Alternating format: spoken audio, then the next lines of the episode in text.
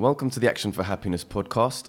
I'm your host, Guy, and this week we speak with Mark Williamson, who dives into the background behind the Action for Happiness charity and his journey on becoming its director. So I, I, I got this real urge at that stage now, more than 10 years ago now, um, to do something more useful and meaningful. And that led me down a path towards another passion of mine, climate change and sustainability. But all the time, feel that there was this hunger for this question of what really matters. Hmm. Happiness matters, and that we can live in a way that contributes to a better world. Yeah. Action for Happiness is a movement of people committed to building a happier and more caring society. Visit actionforhappiness.org for more details. All right, well, well, thank you very much for coming down to the, It's a to the pleasure. studios. I'm, I'm just so excited about what you got here. It's fantastic. Well, you know, one of the inspirations for Anne and I is, you know, we talk about it often when we see you up on stage. You know, when you introduce guests at the talks, it's like, well, you know, Mark always brings it every time. You know, there's some, there's a skill of like presenting in front of people. You know, how do you hold attention and how, and at the same time that professionalism, I guess. So, and a lot of that is comes from your corporate background, right? Well, it sort of does, and it and it doesn't. I mean, I do have a corporate background, and I guess um, some of my ability to present comes from that. But actually, I was a terrible presenter Really? when I was in corporate life. I well, in in in the content was fine, but uh, there was no passion. Yeah. It was really dry. If I look at videos of myself now doing previous jobs, it's just so desperately dull. And I think the difference isn't because I've become particularly great at it. It's because what I do now is something I believe in. Yeah. And people say to me, it really comes across how passionate you are. And I think that's the difference. When you're talking about something you care about, the humanity comes out, the warmth, the enthusiasm. So I think that's the thing that you know I now feel really proud of. And that when Yeah. I stand up on the stage, these are the people uh, I, I respect. These are the the audience that turn up to these Action for Happiness events. You know, they're brilliant people. So you know, it's a it's a real privilege to do that. Actually. What was the journey? What was your path that led you to be director of Action for Happiness? As you mentioned, you know, there's, you know, it completely changed who you are, and it's. I think it's a really inspirational story. So why don't we we begin there? Oh, thank you. Um, well, I think in some ways my story isn't particularly remarkable, but I think it's quite helpful potentially because it reflects a challenge loads of us face about what does really matter. And in fact, this has become a theme for almost everything we do with Action for Happiness what really matters and what are our priorities and how do we choose to live wisely. And I think for a large part of my life and my career, I was very blessed and fortunate, but wasn't living very wisely. And in fact, wasn't really tuned into who I am and what matters to me, and indeed what I can do that contributes. Um, so, by background, I was a sort of scientist engineer kind of guy. I mean, I was relatively academic generally, but got into science and engineering and did a degree in electronics and then ended up doing a PhD. And sort of the first wa- awakening was in that world of science, which I loved, Yeah. realizing that I was a people person. I was motivated to be with people and sitting in a lab doing research wasn't really me, it left me feeling low energy. So I was like, okay, I need to go into a people focused job. So I went to be a consultant, management consultant, Right. um, which kind of used a bit of my technology knowledge, but then rapidly became commercial and all about teams and challenges and strategy and so on. Uh, and I'll be really honest, I was partly motivated there by a desire for financial. I don't know if it was. It wasn't to be rich, but it was for stability. There was a real sense of like, actually, I could earn some money doing this thing that maybe I couldn't earn as an engineer scientist. And although that wasn't a super high priority for me, like I have to be honest that like there was something in this about you know, a materialistic ethos, actually, which I feel very differently about now, but was definitely there and, and kind of culturally conditioned that actually in my peer group, it was like, you know, earn lots of money because then you can whatever. Um, It's so the I- message we're told from a from a young age. It yeah. not actually the message I was told in my family. I'm very blessed to come from a you know a, Okay. a quite grounded family background. My mum's a, a, a passionate Christian and and school teacher. My dad's is an engineer and scientist. But again, the, the the sense in our house was never money matters, and yet somehow I. At a sort of early twenties age, I was, you know, like I want to get a job that sorts me out financially, and I got up that ladder, and I in IT was yeah, it? it's sort of IT related, but it became more about the strategy that goes with that and the challenge, the project management and all Mm. Yeah. the complexity. But yeah, it had a technology component to it, and um, I I really, I was chasing and chasing up a ladder. This is the, the metaphor I ended up using years later, which was I, I'd been conditioned partly by family desire for me to quote succeed, but also the kind of peer pressure to be have more responsibility, earn more money, be more successful, be seen as being good at something. So I was charging up this ladder, um, but I never really stopped to see what the ladder was leaning against. You know, so I was getting better and better paid, getting more and more responsibility, actually getting more and more stressed and more and more sense of emptiness. Actually, so this idea of you know being quote successful, but inside feeling the opposite, and it turned out you know that actually a lot of muscle pain is caused by tension, which is caused by stress, not by physical problems so much. And It's when I, yeah. you know, it really shocking. So I, when I read about this, I thought this sounds like nonsense. Yeah. But this book um, that Kate gave me um, helped me learn what I now know to be called mindfulness. Actually, at the time, it was like a breathing exercise, but it was stopping, tuning into how you're feeling, breathing, calming. And I, I kid you not, I went from being I'm in pain constantly, sometimes I can't get out of bed, sort of level of agony. I've stopped doing any sport, to being running again, playing sport, you know, living a pretty normal life again within about two or three weeks. It was literally like, Wow. well, how does that work? That's crazy. And it flipped my head because the rational scientist in me said that doesn't make any sense.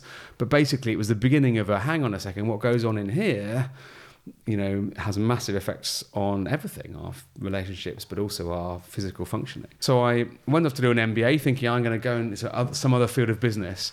But on a, on a business degree, you get to look at all the different sectors. And I just found this really strong sense of whether we're looking at how to make aircraft, how to sell toothpaste, how to, you know, what fast moving consumer goods, all these different sectors the, the overarching sense I got was like, I'm not motivated by any of that. I don't want to sell people stuff they don't really need. And the Mm. whole of business largely seems to be about selling people stuff that isn't really meaningful. So I, I, I got this real urge at that stage now, more than 10 years ago now, um, to do something more useful and meaningful. And that led me down a path towards another passion of mine, climate change and sustainability.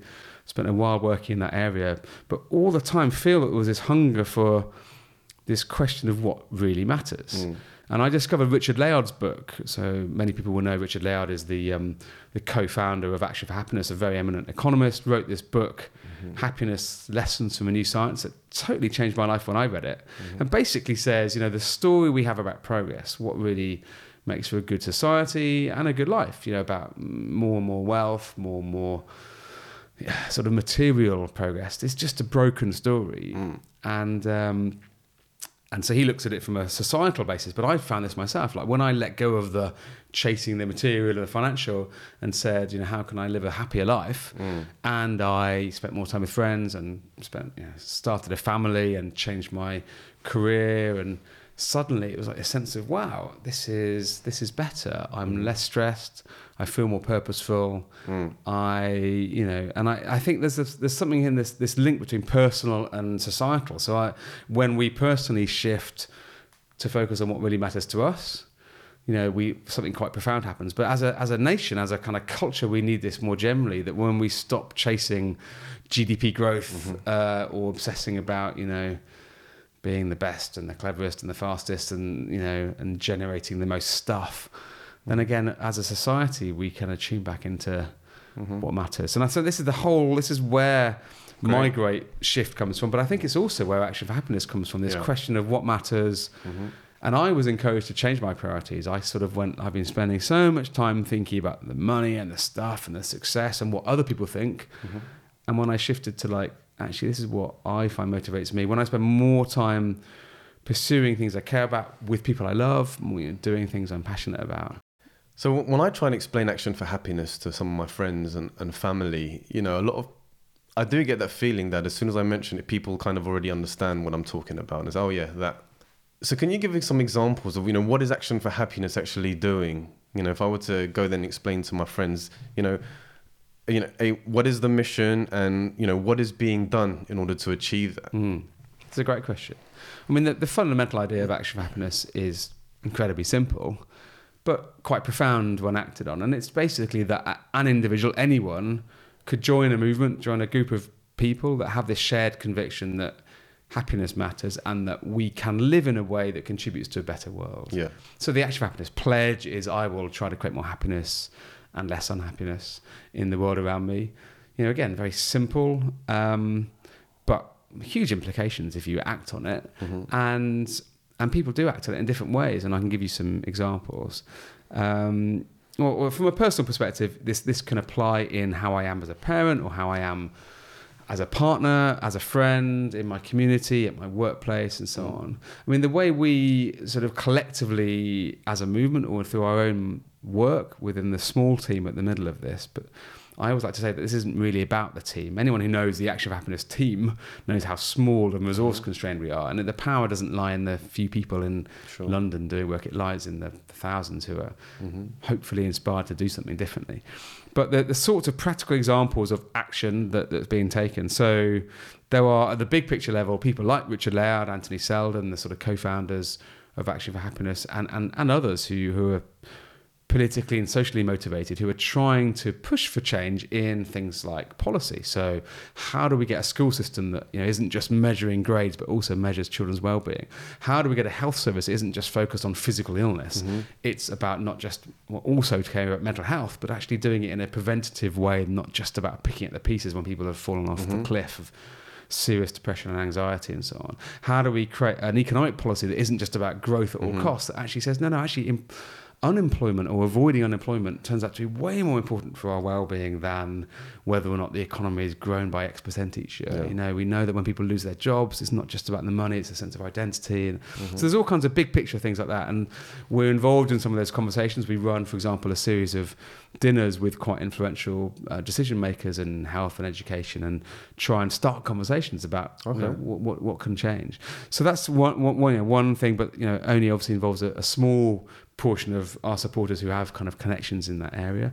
Then you move into something like the school system. We have now a fabulous toolkit that some supporters of ours developed that can be used in primary schools. Mhm. We have an increasing range of teachers that really care about these ideas and are trying to act on them in, in schools. Mm-hmm. But again, only really relevant to those who are in education.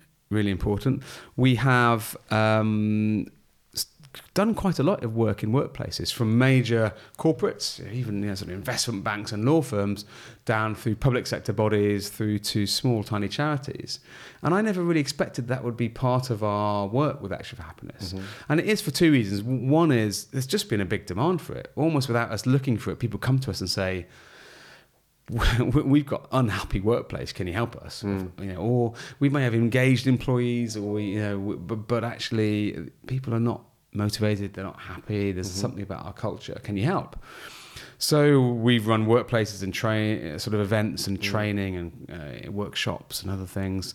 And, and the other reason we do that is that provides some uh, income to support our charitable work. Because running these kind of things, even with a tiny team, Yeah. it's really hard to Mm. raise funds. The conventional charitable funders don't get this in the way that you might, you might imagine they would. Yeah. So to be able to generate your own source of sort of financial stability is helpful.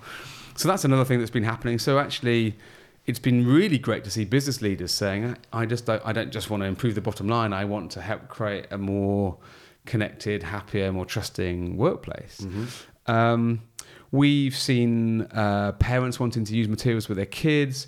We've seen um, you know people who run voluntary community organisations saying, "How can I use, for example, the Ten Keys to Happier Living? How can I take that into the community groups that I run? How can I use that in my organisation?" Yeah. And of course, there's that 10 Keys to Happier Living book and, and framework that are used all around the world now, actually, and being translated and used in different cultures. I Um, was actually in Dubai and I saw that on the shelf Really? in the Virgin No, that's bookstore. brilliant. Yeah, I mean, I love how this. I, I, I, the next example I was going to give was w- uh, with our local groups and how um, it, uh, the group, the small group, and in particular Stan Rosenthal, who's founded our, our, our Brighton group, that's now grown to become a, a huge group in, in Brighton, Yeah. um, was where the first Happy Cafe came Mhm. about. Yeah. And so another example of someone saying, I can do something locally, let's take a, a cafe and make it more than just a place where you buy a drink. It's got a Mhm. sense of community and it Mhm. promotes the idea behind the movement. The reason you just made me think of it was talking about, you know, going abroad and seeing it. Richard Layard was... Uh, he had a phone call from a friend who was in oh gosh where were they Malaysia or somewhere Mhm. and this friend said I've just walked into this town and there's an Action for Happiness cafe that's just like I've just bought my drink from and Yeah. they've got like your materials and uh, you know Richard didn't even know this was this Yeah. was there but you know it's the other side of the world and someone's Yeah. doing this but but the, the, the most important answer to your original question, which is what are people doing, Mm. is the individual volunteers that are stepping forward to make something happen locally. Yeah. The most important thing we found with the whole of this Action for Happiness movement is that even though books are great and events are great and online communities are great, you know, you can help people and affect people and inspire people through those things. Mm-hmm. The most life changing thing we found is when you get people together face to face to have what we now call conversations that matter, yeah, ideally in mm-hmm. small groups near where they live or work. That is the thing that can really change lives. It's also the thing we've let go of most in modern culture. Mm. You know, we've got the Facebook generation, we've got the digitization, we've got the isolation, Mobile phones yeah, and- yeah, the- yeah. so many things that undermine our connectedness. And when you get back to this idea of talking together face to face, then that's what changes life. So what's been Mm. It's where so the magic exciting- happens, I believe you once yeah, said. I, I mean, I, you know, there is no magic No, solution. but I, I like that but, I- term, but, it, but term, is Ryan. It- there's a human magic i think there's Yeah. a sort of sense of like oh it's almost i sometimes think of it as well the feeling i got when i first ran one of these courses we have this eight week course or, and when i've been on them Mm-hmm. um, is a feeling like it's a bit like being in a a, a, a soap opera Hmm. where it's real, you're in it, and it's not trivial. Trivial, it's real, important stuff. You Yeah. know, it's a sort of sense of um, purposeful, very emotionally engaging sort of uh, real life drama. Mm-hmm. But it's not through the lens of group therapy or kind of you know bearing your soul. Mm. But what we do in these core sessions is people talk about what matters to them, what what how what makes for their relationships good, what helps them find meaning at work, what helps Mm-hmm. them cope when they're struggling. But in a room of people who trust each other and have you know, got a friendly environment. And it's not, you know, it's not like going on a course where you're taught all the answers. The whole spirit of it is like, let's work out the answer together Yeah. people consistently write to us when they've been in one of the courses and say that's cha- you know changed my life you know and I know you and Anne ran one of these courses Sure. in London I mean we're so grateful to you and so many other volunteers who've done this because you know people give their time to Yeah. do this on a free basis and I think they I mean I'd love to hear your experiences but people say to us they find it really rewarding to do that Yeah. but you know, I cannot tell you how many people write to us and say, "I went on one of these courses and it's really Mm. shifted my life." You know, I've healed my relationship. I feel more purposeful. I've changed my job. I'm coping better with stress. Yeah. You know, I lost my mum recently, and I but you know, I'm I'm finding ways to cope with it. Really moving stuff. Yeah. So, you know, And I think it's important for our listeners to know that, you know, if you go to the Action for Happiness website, which speaks all about the course, but there's actually a, you know, you can either choose to facilitate it or attend one. yeah, And I think, you know, because Anne and I facilitated it, so we're not trying to teach anyone anything, but it's, you know, we help, you know, because the course material and the videos and everything is there, but, you know, just provide that space in which Yeah. conversations can be had. And, um, It's yeah, exa- that's exactly right. The right way to think about it. This is not a when people step forward. Um, they're not stepping forward to be a teacher or an expert. Sure, yeah. As you said, it's about starting a conversation. yeah, providing that space, Yeah, facilitating that the space. yeah. Mm-hmm. space just to connect. And sometimes we find that when people want to run the course and they they are experts, you know, they've done a positive psychology Mm-hmm. masters or they are a trained, you know. Um, expert in some related field um, that in some ways that almost might become a, a, a barrier because Yeah. they then feel a responsibility to sort of impart knowledge Mm-hmm. and actually the lovely thing is when someone steps forward as a well-meaning volunteer they say at the beginning of this course I'm not here to tell you the answers. I'm here because I care about this and I want to give my time. Sure. But we are all human beings and we're going to go on this journey together. And, And that, that's the beauty of how it was set up. Yeah. Right. well, that's the intention behind how we created it. Mm-hmm. And I, I've just been so touched and moved and overwhelmed actually by seeing the people who've come forward to do this. Mm-hmm. I genuinely worried that many people who step forward to run the course would either have the wrong motivation or they would just be inappropriate Mm-hmm. and something about the way we've articulated what this is all about Yeah. A- and I think the fact that it does take a bit of work and effort to do it. I mean, you know, you'll know the amount of preparation you, Mm-hmm. Sure. that went into finding the right venue, thinking about how to structure it and so on. But but but almost without exception, the people who've put themselves forward have just been wonderful people. Mm-hmm. And this is a, this is the key now, I think, to this movement. That in fact, it isn't really about uh, it's not about the organisation at the centre, or indeed about all the millions of people we'd love to reach. I think the most powerful element is these brilliant volunteers who say, "I want to take action to help make this world a better place." Yeah. Partly because I know that will make me happier, but also because I genuinely care, and I just I think these people are fantastic. You're listening to the Action for Happiness podcast. I'm your host, Guy, and on today's episode, we speak with Mark Williamson, director of the incredible Action for Happiness charity.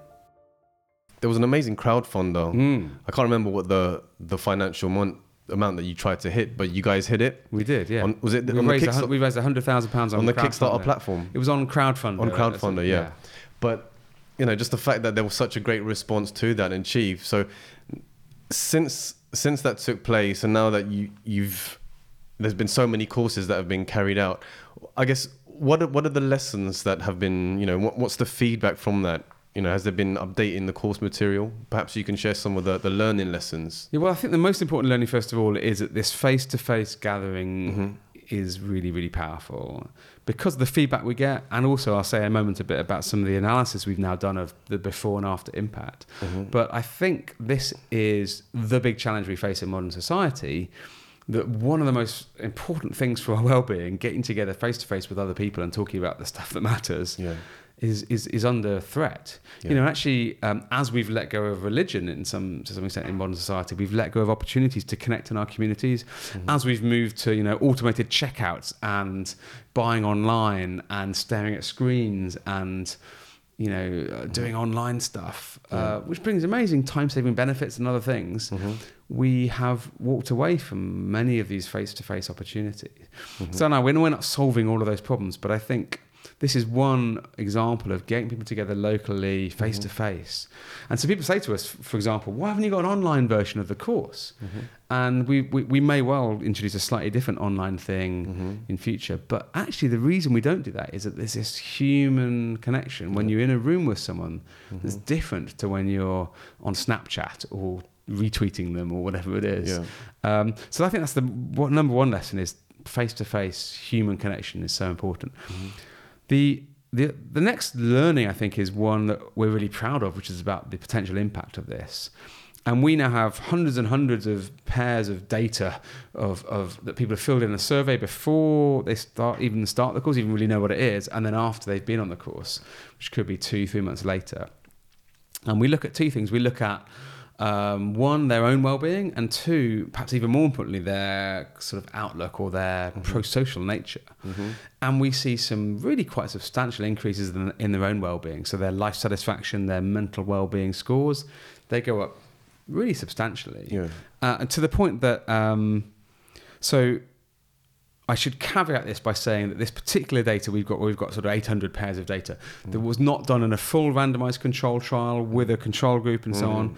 But the, the scale of change that we see is like more than one point on the 10 point scale of life satisfaction. That is bigger than the, the data would show that you, you see, for example, when someone gets married, you see a big increase in their well being, or when someone's in a mm-hmm. positive relationship.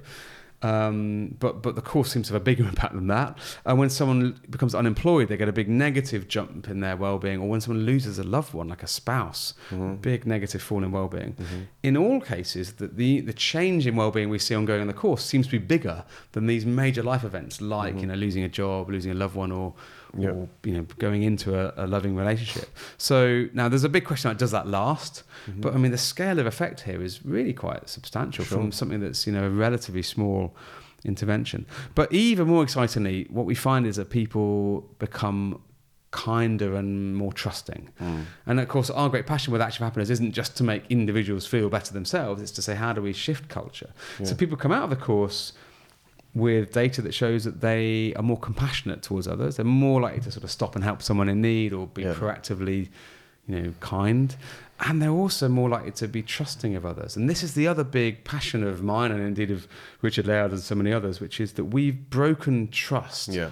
in modern society. Mm-hmm. And you know, when you mention the negativity in the media earlier and the sort of sense of the world all going you know, awry, it isn't really true that things are all getting worse. It's just the pervading sense we get. Yeah. Um, and um, and Steven Pinker's Better Angels of Our Nature is this wonderful piece of work that sort of shows that actually, uh, although there's been various blips over time, humanity has been getting progressively less violent, longer living, It's the sa- more yeah, sa- generous. he mentions Yeah. now is the safest period yeah, we've ever. I mean, yeah. it's incredible Yeah. actually when you look at the really big picture, and yet we don't see that. And one of the things about the media narrative and the current culture is that we think people are bad. People Mm-hmm. other than the ones I know directly are can't be trusted, are out to get me, and Mm-hmm. just isn't really true. But it erodes trust. And when trust gets eroded, we then act in more self-centered, less Mhm. compassionate Yeah. ways. So the fact that we see again a greater than one point on this ten-point scale increase in social trust when people come out of the course Mm. because there's a sense of like looking around and going actually i want to reach out and help others i'm motivated to make a difference Mm. i think restoring trust could be one of the most important challenges for modern culture Mm-hmm. Yeah. so we're making our own small contribution there so that's another thing i think we've learned and and for those who are scientists among the listeners we are also now doing a proper randomized control trial study of the course, which will look at this in, with a slightly more scientific rigor. And it even includes measuring biomarkers, where mm-hmm. you take saliva samples from Wow. people and you look at their levels of cortisol to mm-hmm. see how stressed they are. You look at levels of um, various what they call inflammatory and anti-inflammatory markers that mm-hmm. sort of give a sense of the stress response and immune sorry the immunity response to sort of physical health functioning. So it's like does this stuff actually change our physiology? Now we don't know the answer to that yet but i think it's conceivable that when we're happier when we're more trusting we're also sort of physically better. But i think your question about what have we learned is perhaps even more interesting when you think about what have we learned about you know building a movement and sort of you know how mm-hmm. this can spread. Yeah. and one of the things we're learning is it's really hard to do this in mm-hmm. not not in terms of helping volunteers make change happen or in, even in fact changing lives. It's about making something go from a small idea to a big idea. Yeah. you know we've got these passionate volunteers. We've got the dalai lama as a patron which is quite an attention grabbing thing mm-hmm. we've got now a proven course. We've got you know so much in principle support from The funding as well, well a bit of funding. It, these courses generate some of their own support because we ask people to make donations. Mm. And in general on a course by course basis the donations are greater than the, the cost of the venue and the refreshments. And yet still going from a few hundred courses with a few thousand attendees to what you really need which is thousands of courses with millions of attendees that jump is really hard. I mean, every business and every startup knows this that scaling up is tricky. Yes. But our big challenge now is how do we reach the masses? How? Why is it that when we go and talk to people, they don't really know about this? They Yeah. don't really know about the course. They don't know about action for happiness. Mm-hmm. What? What? You know, the, the the challenge I think we all face in wanting to change the world is just cutting through the noise Mm. of so much stuff. You know, that's just trivial nonsense. Yeah. That you know, how can we help people tap into this stuff that really is life changing? Yeah. And you know, I, I don't know the answers to that, but we're working on different ways of different theories of behavior change, of Mhm. communication, of you know, engaging people. So if you've got any great answers on uh, spreading the word, then you know, po- the podcast helps. You know, podcast helps. Well, I truly events help, believe that know. the podcast is a great way to Yeah. spread the message, you know. And just as you know, your passions combined, the passion of great conversation, you know, speaking amongst friends, and Yeah. at the same time, you know, using that as a platform to share ideas. You know, that's that's really what's driving us. Yeah. Well, again, thank you for all you do, and uh, you know, it's it's the little things that can, together mm-hmm. do make this big difference. I really honestly believe that when you look at all the little ripples of enthusiasm, creativity, generosity that members of this movement have already shared and acted on in the last few years, you know, whatever legacy this thing leaves Yeah. is thanks to those people and tho- that kind of compound ripple effect. Yeah. And I do believe that that stuff makes a difference. In fact, actually, it's that you know, we sometimes look for the the big picture. We must change the, mm-hmm. the system, and in fact, actually, just the way we treat each other has this really big impact. The little act of generosity, mm-hmm. friendship, kindness mm-hmm. that then inspires others to do the same. And I think Yeah. that's how culture changes.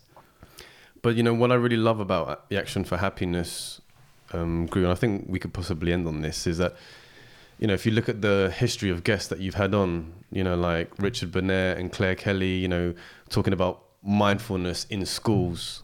Then you look at Lord Layard and his work in government. Yeah. Then you got in um, in the health system, and you got in in in so many different areas. It's basically you know tackling it from all angles, and that's really kind of where if you want to make the the shift in you know in the, the general perception of it and the, that movement for good, I think you know you guys are absolutely hitting it on the head, and you know you leading the the be the change that you want to see kind of movement. It's a it's you know it's really incredible. Well, thank you for that. And I'm really glad you mentioned mindfulness because I haven't really said that word since I, at the start of this talk, talked about my own experience of Yeah. learning sort of some awareness techniques that then Mhm. transform my physical health. Yeah. And actually, I sort of that work in some ways that was what woke me up to the importance of this whole agenda around happiness and well-being. Mm-hmm.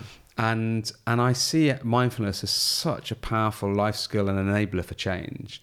And I think there's a, I mean, it's lovely to see the whole global takeoff of the mindfulness movement. And you know, we've had Jon Kabat-Zinn and Dan Goleman and oh, Mathieu Ricard and Ed Halliwell, all these you know amazing range of different perspectives on mindfulness. And I know it's had a huge impact on your own life as well and Anne's life. Um, and one of the things I think is misunderstood about mindfulness, well, lots of things are misunderstood. One of one of the classics is that this is about somehow clearing your mind and you know sort of living a kind of you know in tranquility. Yeah. And of course, it isn't. It's about tuning into what's really going on. You know, it's waking up, not sort of shutting down. But um, the other sort of criticism in terms of changing the world that mindfulness gets is like, oh, well, how can you possibly achieve anything when it's about sitting there doing nothing? Yeah. You know, just how can sitting still and breathing ever have a positive ripple effect?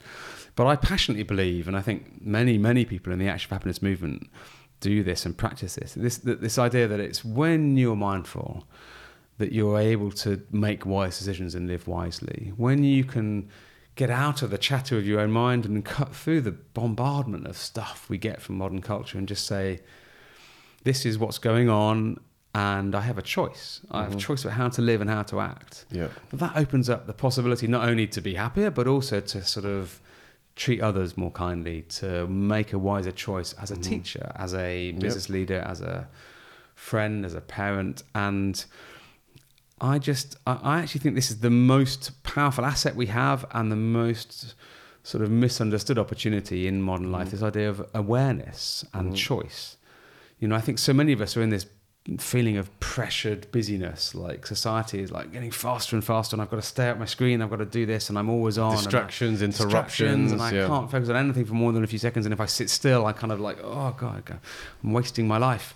Uh, and and so mindfulness is this ability to sort of say, well, what's really going on, and be aware and be awake, and then to choose. So it isn't passive. It's not about sitting there and letting the world wash over you. It's saying, right, I can choose to be a force for good. I can choose to act on this anger or this sadness or this real emotion. And of course, with Action for Happiness, we're not trying to null out these negative emotions and say, oh, it's all fine all the time. We're saying, no, no, actually, there are constructive ways to respond to loss and adversity and uh, sadness Yes. and you know unhappiness and frustration and that you know mindfulness perhaps is the tool to help us turn those difficult situations and negative emotions into something constructive for ourselves and also for our loved ones and our communities and for social change Yeah. and you know much as I'm frustrated by some of the lurch towards fear of the other we've seen in recent, you know, EU referendum votes in the UK and you know, US politics and various trends around the world, you know, th- that sense of fear of the other is unhelpful. I also think there's all. Uh, the response to it from what you might call the informed or more moderate progressive classes sometimes is a little bit um, demoralizing as well because it's very much like oh my goodness will you know the world's gone wrong and um, these people are oh, more stupid or actually no that what, this is an opportunity to to wake up Yeah. you know? And what we need all of us to do right now is to wake up to what really matters and to live wisely and consciously. And I think that when we do that we'll get out of this fear and we'll get more of this trust and we will create a happier world and so thank you for your part in that and uh, I, hope, I hope people listening you know feel part of that community because this is nothing without the the shared sense of purpose Yeah. and you know i mean i spend my life on this Mm-hmm. but but it's not about an individual or even this, this brilliant team of people that help us you know in london and around the world it's about this overall community Yeah. of you know like-minded people and i think Mm-hmm. we really can make something better and it's um, actionforhappiness.org. Our listeners can go there. You find out all the information about the courses, about the podcasts, about also there's the YouTube channel, which has you know a whole host of all the speakers that have come on to name Daniel Goleman, Jon Kabat-Zinn, Ruby Wax, the Dalai Lama. You know a whole host of these amazing, um, amazing guests and. Um, there's also a, t- a Twitter page, right, that they can go and show their support to. sure yeah What's i mean that? search for action happiness on twitter there's action for happiness on, On Facebook, facebook, yeah. the website, as you say. Mm-hmm. Um, you know, you search for you search for Action for Happiness Mm-hmm. generally on any of the major platforms, and you'll find some content, and you'll find some you know great engagement and community and like-minded people. And again, one of the lovely things on social media is just seeing how in a world where often in social media you see such vile sort of negativity and sort of aggression that Mm. in our community what i see generally is people who sort of want to help each other and inspire each other and Yeah. connect and i think that we we often notice the problems in for example in social media and, and culture more generally Mm-hmm. and i'm just always inspired to see how many people are out there with a different ethos Yeah. with one that is supportive and constructive and Mhm. so yeah get involved if you haven't already All right, Mark. Thank you very much Thank for coming you. down, It's and a you know pleasure. we got to do this again. In the, yeah, in the let's near do it again. future. And you know what you've created with the podcast, what you've shown with your own commitment to this cause, and what you've done, this lovely space you've created here, and the people you're now bringing here. So it's, Yeah. it's wonderful, and thank you. All right then, that's a wrap. Thank you very much. Cheers. And remember, if you'd like to help create a happier and kinder world, then please get involved with Action for Happiness. You can join thousands of others who are helping to spread a bit more happiness in their homes, workplaces, schools, and local communities. Find out more at actionforhappiness.org. Join the movement, be the change.